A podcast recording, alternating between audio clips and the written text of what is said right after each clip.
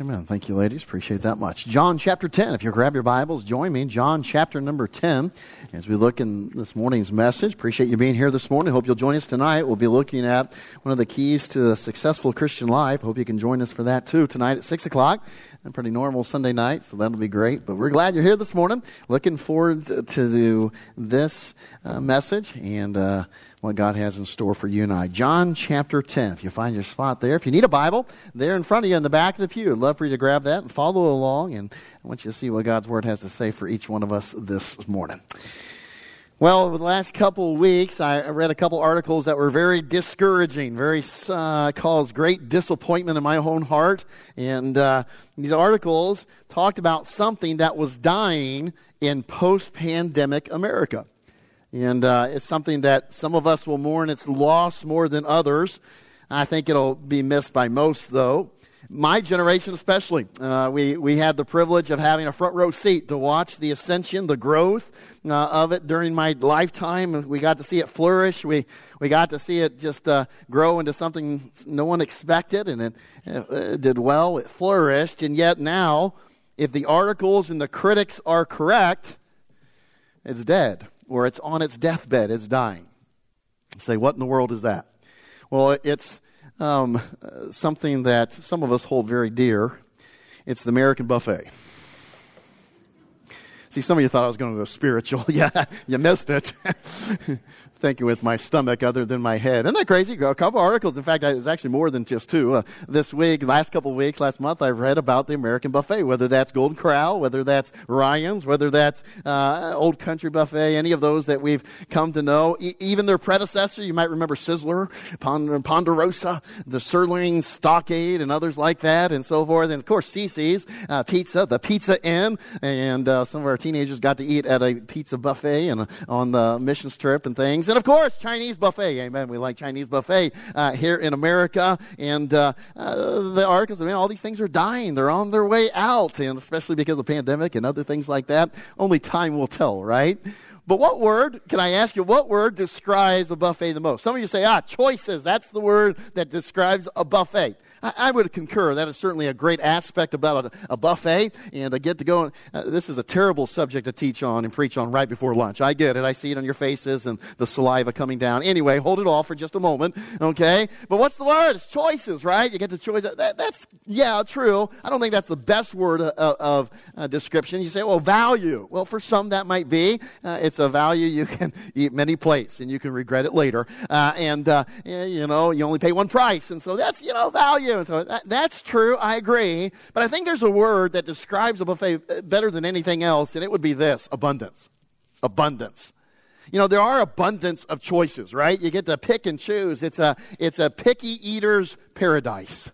All right, you get to pick what you want, leave what you don't, and so forth. There's also a, uh, there's an abundance of food, right? It doesn't run out, and what a joy it is when something starts to get empty, they fill it back up. Like, this is wonderful, and uh, that's a great thing. There's also abundance of cholesterol and fat, but we won't go there. Uh, calories and everything else, right? And pounds uh, and such, all right? There's an abundance. I think that word describes it wonderfully. We Americans like abundance. We like things in abundance. Well, if I were to try to connect the word abundance with a thief or a robber or a criminal, you say, that's crazy, Pastor Henry. I, there, there's nothing about a criminal or a thief or a robber that it is abundance. They certainly uh, doesn't have any intention to do abundantly good to you, right? Certainly not. And certainly a thief might, um, when it calls you abundant harm, uh, and uh, steal an abundance of things from your house. But the reality is they don't want to do you abundance of good, and they don't want to do you any good, but certainly not an abundance of good. You say, why would you ever connect those two things? Abundance and a criminal, a thief, a robber. Why? Well, I wasn't the first one that connected them. Actually, Jesus Christ did. In John chapter ten, he, he compares them, or better put, contrasts them. Notice what he says in John chapter ten. Let's pick up in verse seven. John ten, verse seven. Then said Jesus unto them again, verily, verily, truly, truly, uh, what verily means, I say unto you, I am the door of the sheep. And that reminds us where he says, I am I am the door. A man comes to the Father, comes by me, right? I am the way, the truth, and the life. I am the door. These are all go together. Any man come to the Father, it's through Christ, okay? All that ever came before me are thieves and robbers. But the sheep did not hear them. Verse nine, I am the door. By me, if any man enter in, he shall be saved and shall go in and out and find pasture. In verse ten, we want to focus on verse ten right now. The thief cometh not, but for to steal and to kill and destroy. That's what the thief is all about. The criminal is all about those things.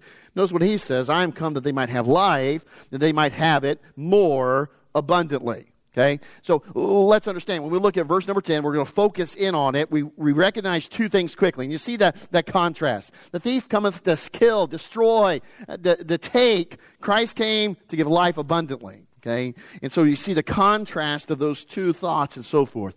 What do we see in verse number ten? Well, reality is this, two things right off the bat, and I love being able to easily outline a verse. Okay, here it is. Number one, you see this. Christ's purpose in coming is what? I am come that they might have life.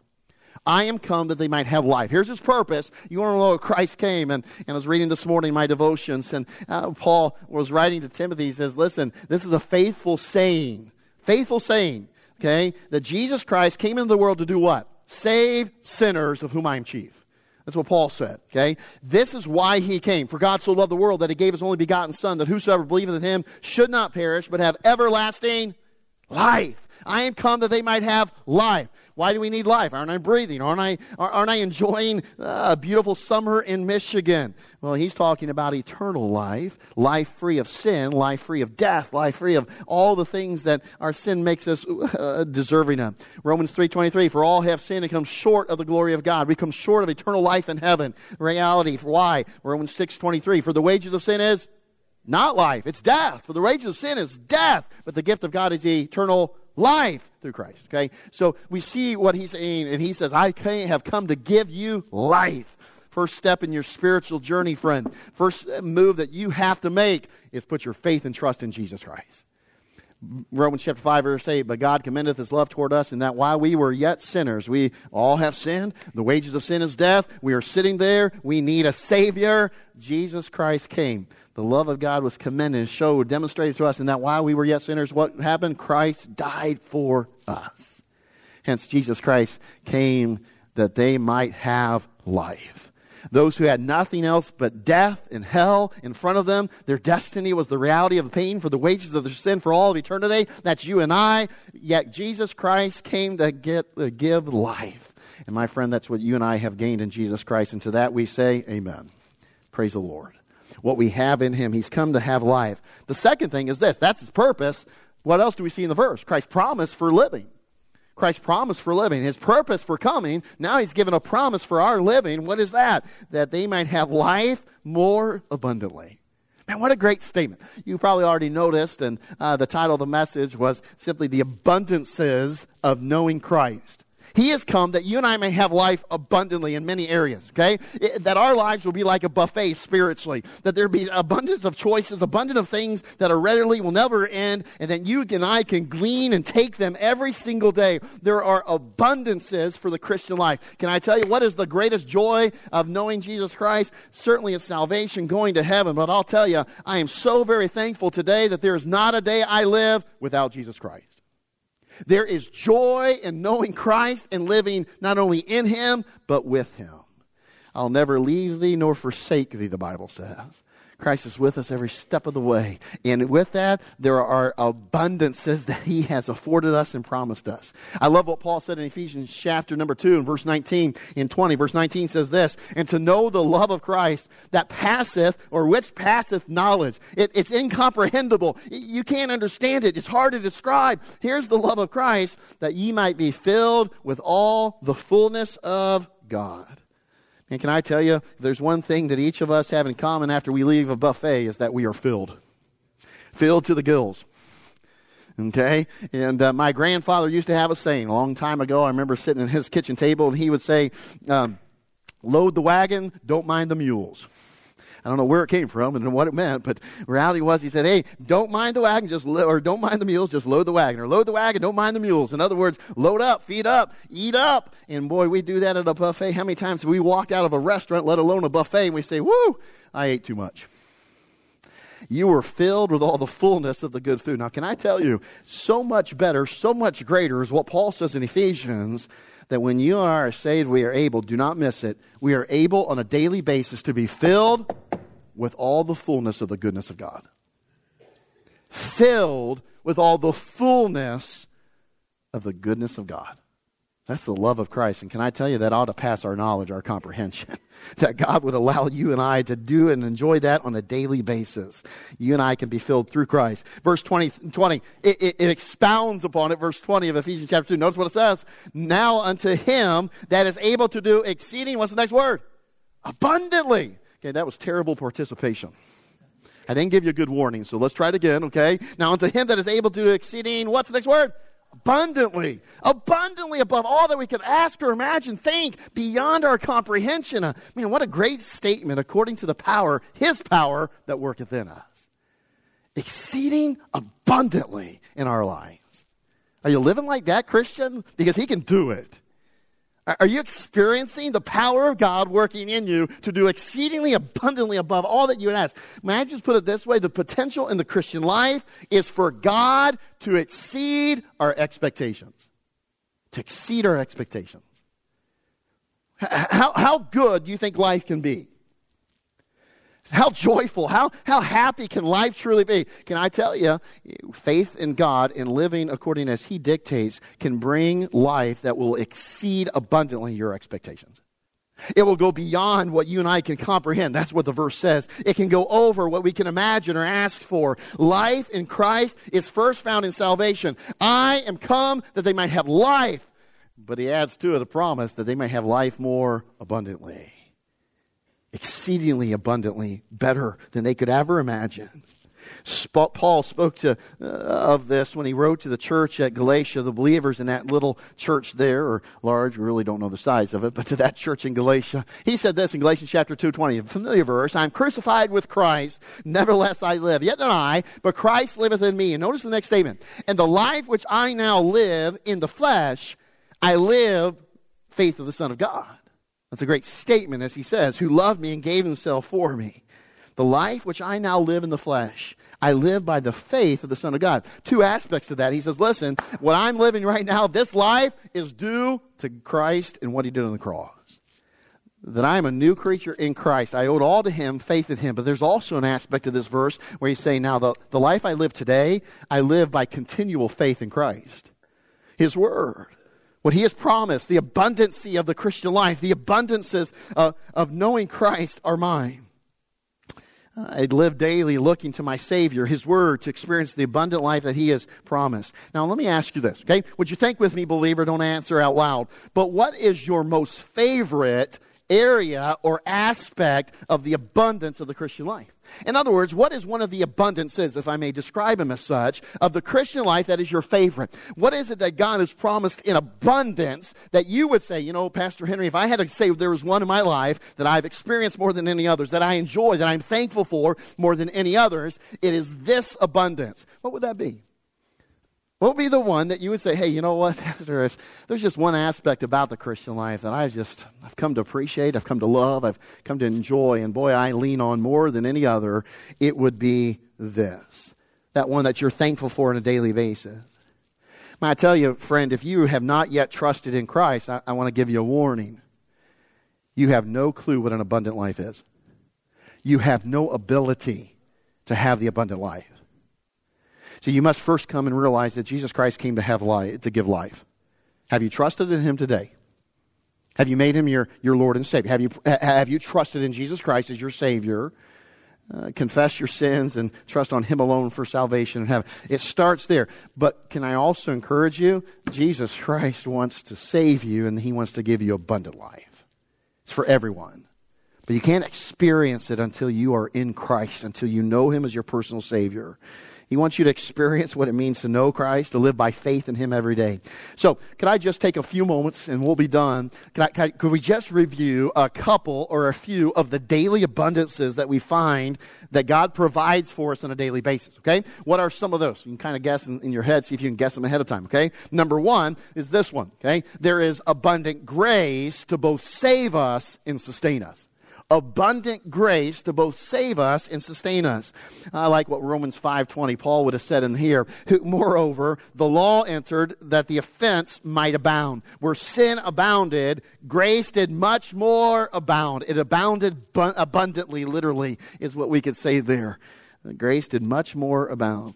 Could we not all say today, I love what Paul said. Remember that verse I quoted just a moment ago that he said to Timothy? Jesus Christ came to the earth to save sinners, of whom I am chief. You, Paul could stand here and give a testimony today. He'd tell you, I, you and I would focus maybe on his missions trips. You and I would focus on the church plants. You and I would focus on the Timothys, the Tituses, the Barnabases, the others that he had a huge impact and impact on their life. And, and we would say, wow, he's such a great guy. Can I tell you, I believe Paul would stand up here and say, listen, you don't know who I am. You don't understand what I did before I, that road to Damascus when I trusted in Jesus Christ. You have no clue. The, the people I threw into jail, the Christians I murdered, you have no idea. And he would dwell in that reality. He would express to you, listen, I am the chief of sinners, but in the same breath, he's not living in his past sin. You know what he's living in? The grace of God. Because that grace, it saves us.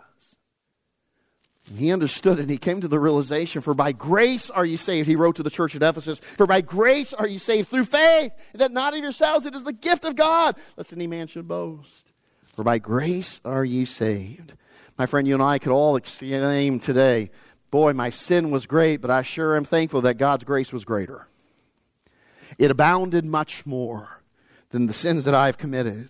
It abounded in salvation. It applied Christ's righteousness to our account. And I'm thankful that even though our sins were abundant, God's grace was much more abundant. For by grace are you saved. Thankful that for his abundant grace that saves us. But it also is an abundant grace that sustains us. Sustains us. Don't miss this. You know the verse, right? It's familiar. We'll turn to a couple here in a moment. But for sake of time, I put several up here. So don't miss it. Second Corinthians chapter twelve, verse nine. And he said unto me, my grace is sufficient for thee, for my strength is made perfect in weakness. The idea of sufficiency, and we know what that means. It's, it's complete. There's not going to be, it also means there's not going to be end to it. It's there. It's sufficient. It's going to meet every need. Okay? He goes on, perfect in weakness. Most gladly, therefore, will I rather glory in my infirmities, that the power of Christ may rest upon me. You know the next verse, verse number ten, you know what he also says? Okay, so notice the, the thing. He asks, grace, God, would you take this away? He says, no, my grace is sufficient. So he starts to wrap his mind, literally, he starts to embrace the reality that God's grace is sufficient. Notice how it changes his thinking. And can I tell you, let's be honest this morning, you know where most of us lose victories in the Christian battle, in the Christian life? It's up here. In our thinking. Because you will not do right until you think right. And it is through God's word that our thinking is what? Renewed. It's renovated. It's changed through the word of God. Okay, so he's saying here, and it happens in Paul as we're reading this uh, account, he's saying, listen, God responded to me. God, take away this infirmity. Take away this painful thing in my life. God said, no, I'm not going to do that, but my grace is sufficient. And so all of a sudden, there had to be some thinking that changed. His thought process had to change for Paul. He said, whoa, okay. So so now, as this verse said, I will rather glory in my infirmities. The next verse, he says, I take pleasure in my infirmities. I don't know about you, but I could, if you wanted to stick around and listen, I could list some infirmities. But can I tell you, this is convicting, isn't it? I glory in my infirmities. I take pleasure in these things that I certainly don't want. They are not enjoyable. And in my flesh, I'd much rather complain about it. I'd much rather gripe about it. I'd much rather let it stop me from doing what I ought to do. Those infirmities, and yet Paul has changed his thinking. He says, you know what? Since God said my His grace is sufficient for me, I want to change my thinking a little bit or a lot, and I want to start glorying in my infirmities. I, I, I, I want to start taking pleasure in this. You know what Paul's teaching us here? And do not miss it, believer. When you realize and embrace the abundancy of God's grace afforded every believer, it changes your attitude towards infirmities and trials and difficulties and challenges. When you embrace the abundancy of God's grace afforded to you and I, you know, can I just put it in a simple statement that I think is rather um, diagnostic of where many Christians are? It would simply be this. Too many Christians speak of God's grace, but too few live in light of it.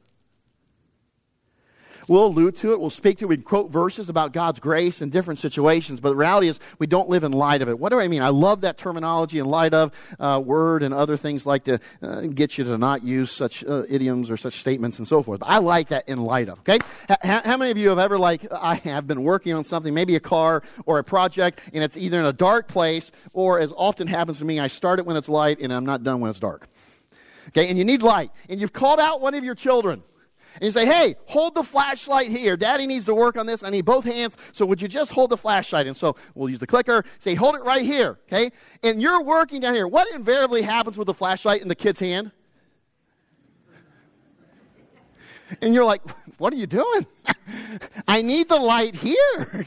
I'm trying to work. I want to go to bed sometime tonight. Would you just hold the light still? And, oh, yeah, sorry, Dad. Five seconds later, ten seconds later.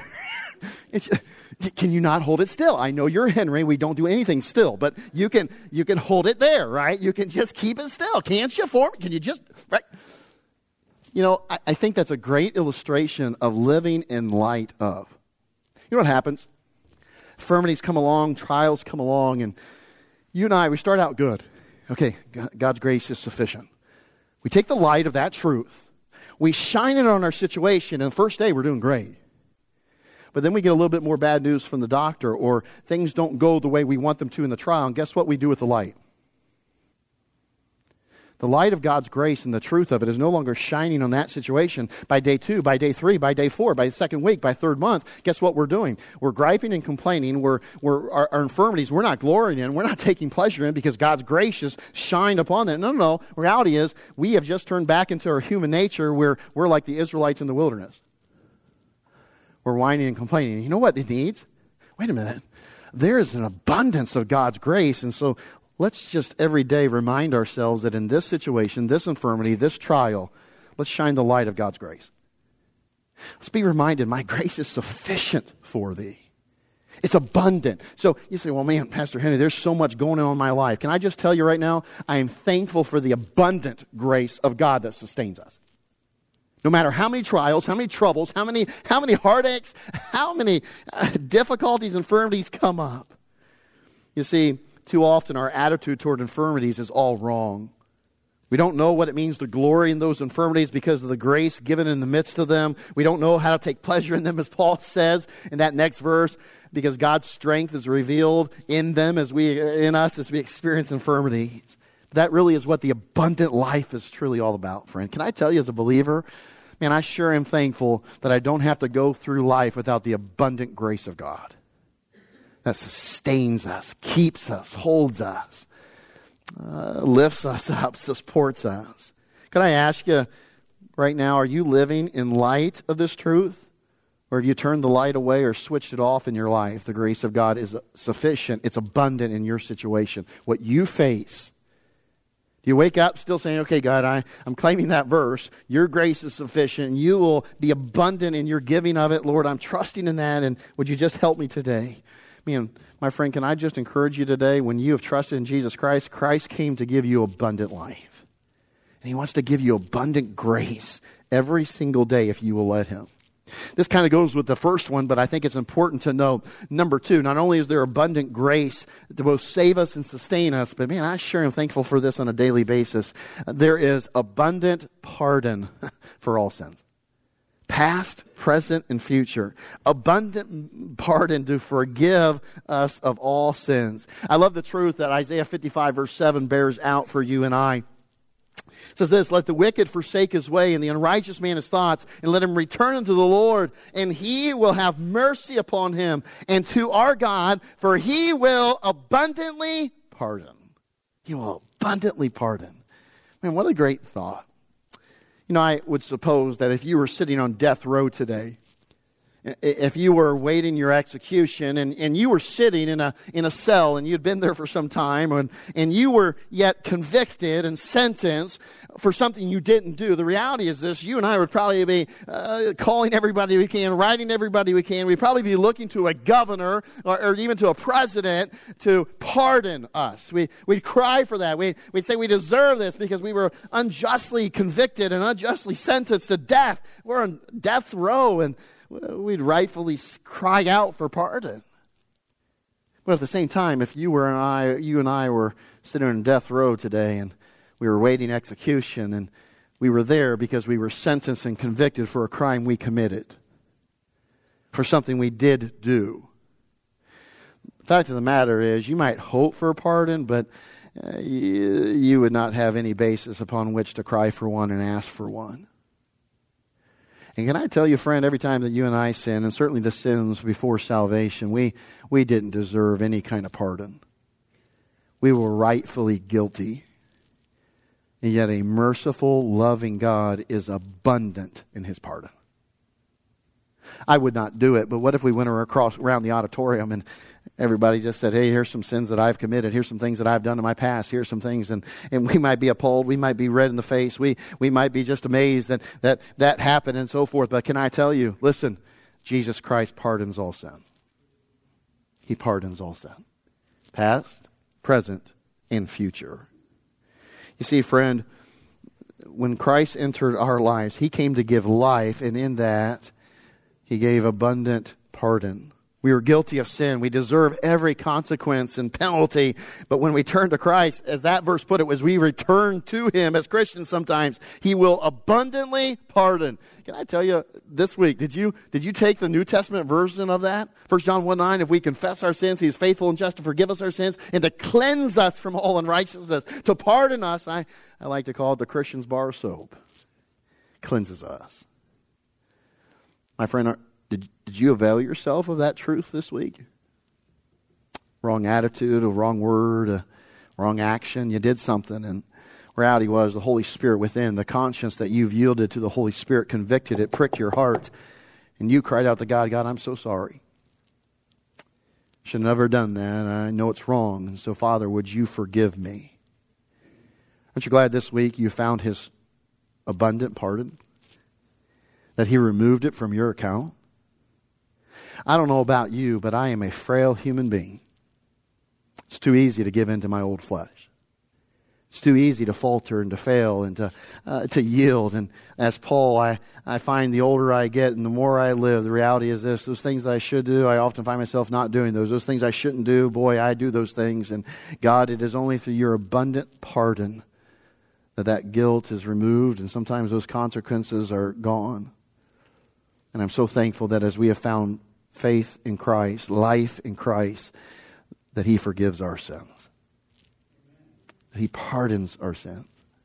And it's an abundant pardon. I'm glad God doesn't stand in heaven. He says, listen, you know what? I've already forgiven you. And what would it be like if Christ kept a tally of all the sins he forgave us? Flipping that sheet on that chart. Okay. Some of it we'd be afraid it looked like our health chart, right? Page after page after page. Okay. Sin after sin after sin. And, and what if he said, okay, you've reached your quota. Okay, from now until you die, no more sinning, or it's all over. Man, wouldn't that be terrible? You say impossible. I get maybe a day, maybe a week, maybe a month without sin, but boy, it just, it'll get me, it'll trip me up, and there's just no way. Sure, I'm thankful that God has said, I'll even forgive your future sins. You confess them. I'll cleanse you from them. I'll, I'll pardon you of them. My friend, we serve a great God. A Savior that has given us life, and he's given us the abundant life. We live a blessed life, an abundant life of abundant pardon. You know, it goes much farther than that. Turn with me, if you will, to Psalm thirty-six, would you? Psalm thirty-six. Psalm thirty-six, I promised you we'd look at a couple verses. I'm not going to have you turn to all of them, but let's look at this one. Psalm thirty-six, if you will, with me. Psalm chapter thirty-six.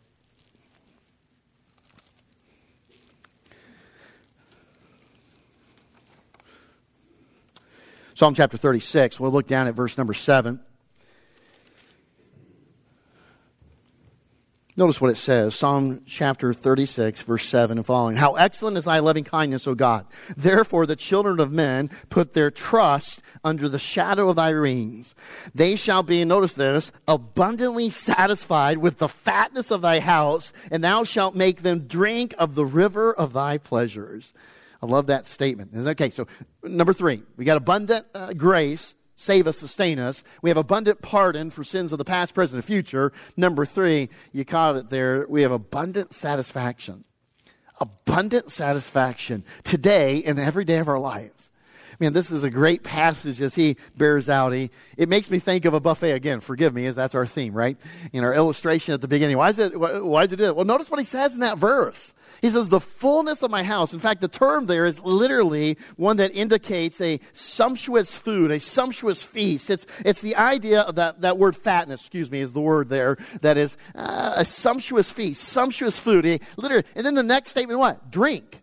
So you see, it certainly flows in with our, our theme, if we could put it that way. It's a picture of eating and drinking of the fatness of God's house, his family, his church, drinking from the river of his abundant pleasures. It's a dramatic picture here, okay? Many of us, maybe growing up, maybe even some of our children now, they love to go to grandparents' house because they can have all the treats they want. They can have uh, whatever the case may be. They can eat their favorite foods, things like that, or somebody's house. They love doing that, right? And you, you remember, oh, that's great because I can eat this. And they'll, they'll, they'll ask me, are you still hungry? And I can say yes, and that'll be great. And I can eat more. And it's just wonderful because they'll fill you up and they'll fill you with the fatness of their house. You can drink of their pleasures evermore. That's literally the picture here of that. Now, l- let's apply that. Aren't you thankful that God's store never runs dry? Aren't you thankful that there's not a time God says, nah, I don't I don't have anything for you today. I, I, you know what? You're going to have to go it on your own today. I, I don't have any more, you know, we haven't gone to the grocery store. Okay, it feels like in our home with teenage boys, it seems like, oh, oh, we're turning around. You have to go to the grocery store all the time, you know. We're running out of this, running out of this, running out of this. You don't have, God never says, you know what, I'm sorry, I don't have it today. That's not true. Now, I put it this way, three truths here that we could apply and think, learn from. Every time we come into the house of God, he is ready to abundantly fill our cup. There's not a time that you and I come here to Fostoria Baptist Church or a, a church that preaches the Word of God that God is not ready to fill our cup. We all know the problem that is typically there, though.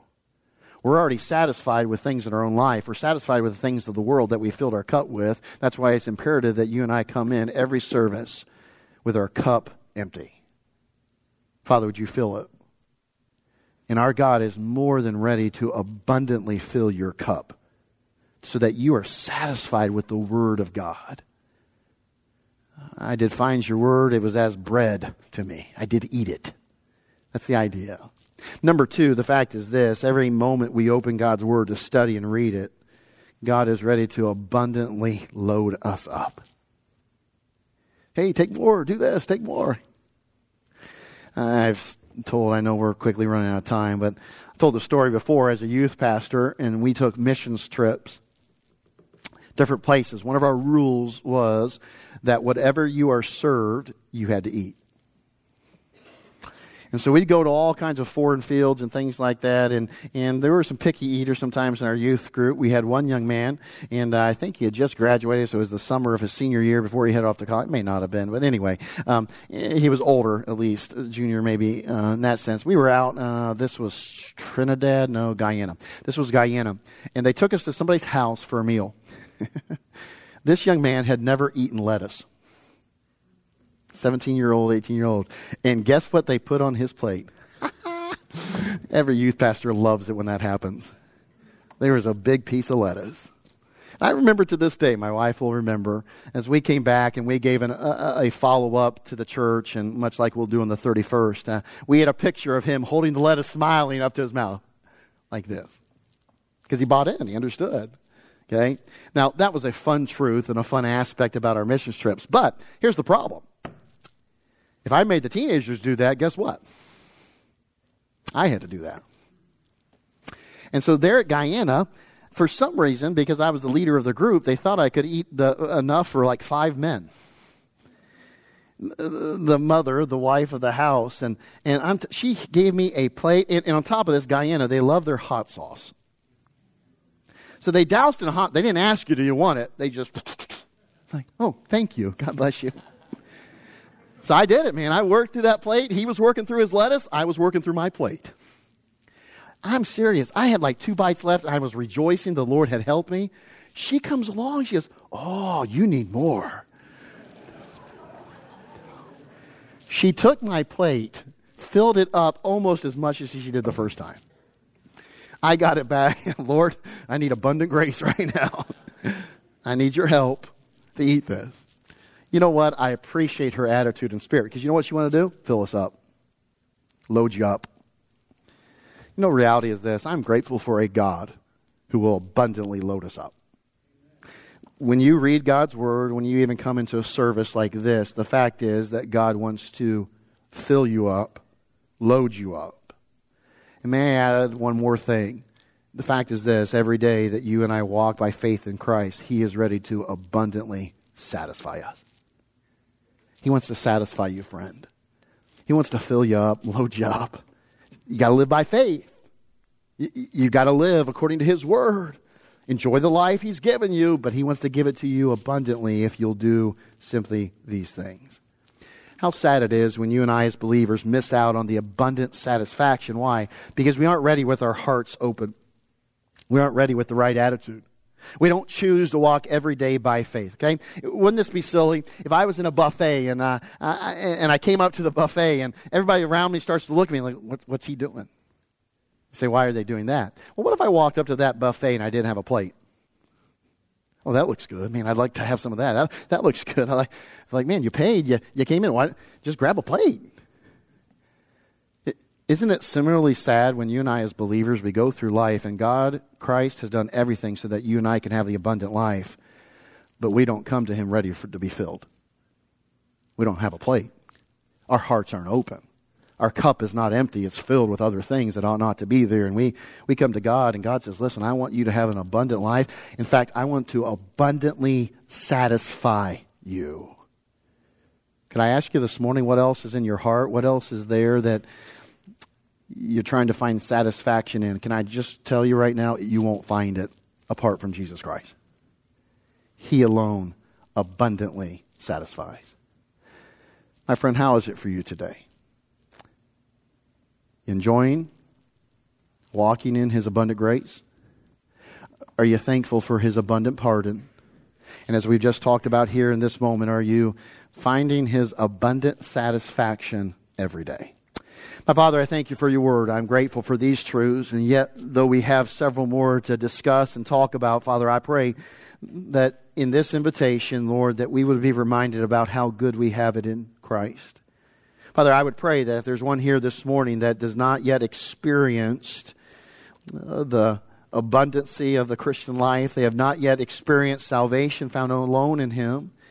Father, I pray that today would be the day of salvation. Father, then I would also pray for some Christians that, Lord, is maybe they've struggled this week and maybe there's been some infirmities, there's been some trials, and their outlook has been all wrong. Maybe they started out well, and maybe the reality was they, they spoke of your grace, but very soon it became apparent that we were not living in light of that truth.